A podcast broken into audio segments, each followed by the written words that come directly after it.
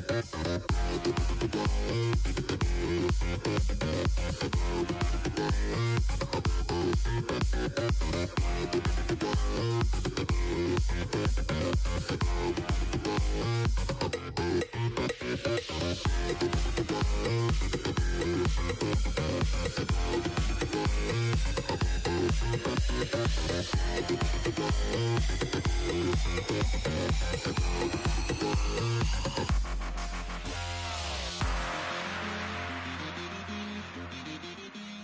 Hey, how goes it? Kenn Bosak here to talk about Bitcoin and Bitcoin accessories, and I'm coming to you from Las Vegas at the Hosho Con from the Hard Rock Hotel.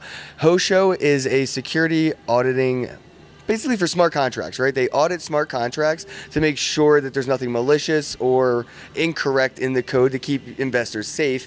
This conference had the tempo of a very serious, very professional uh, kind of, you know, it's important to be you know worried about security, but also it's important to know that you don't have to be over worried, right? You know, the whole do your own due diligence, expect people to understand what Bit 138 wallets are. Like Andrea said, it's it's not it's going to get easier. You know, you don't have to know how to use eh, HTML5 to use Facebook. You just use Facebook, and that's kind of what I've gotten from like listening to all these conversations. It's getting easier. It'll keep getting easier. The, the amount of people that were here were quality. We had so many panelists, so many speakers.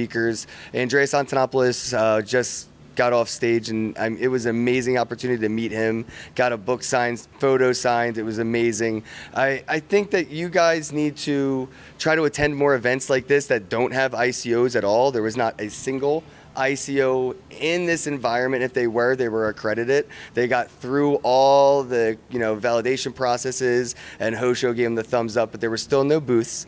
It was all real projects. So this event to me was probably the most important this year. So I'm just looking forward to seeing what Hosho can do moving forward, making the environment safer for people to invest. So let's go check out the event and see what you guys think.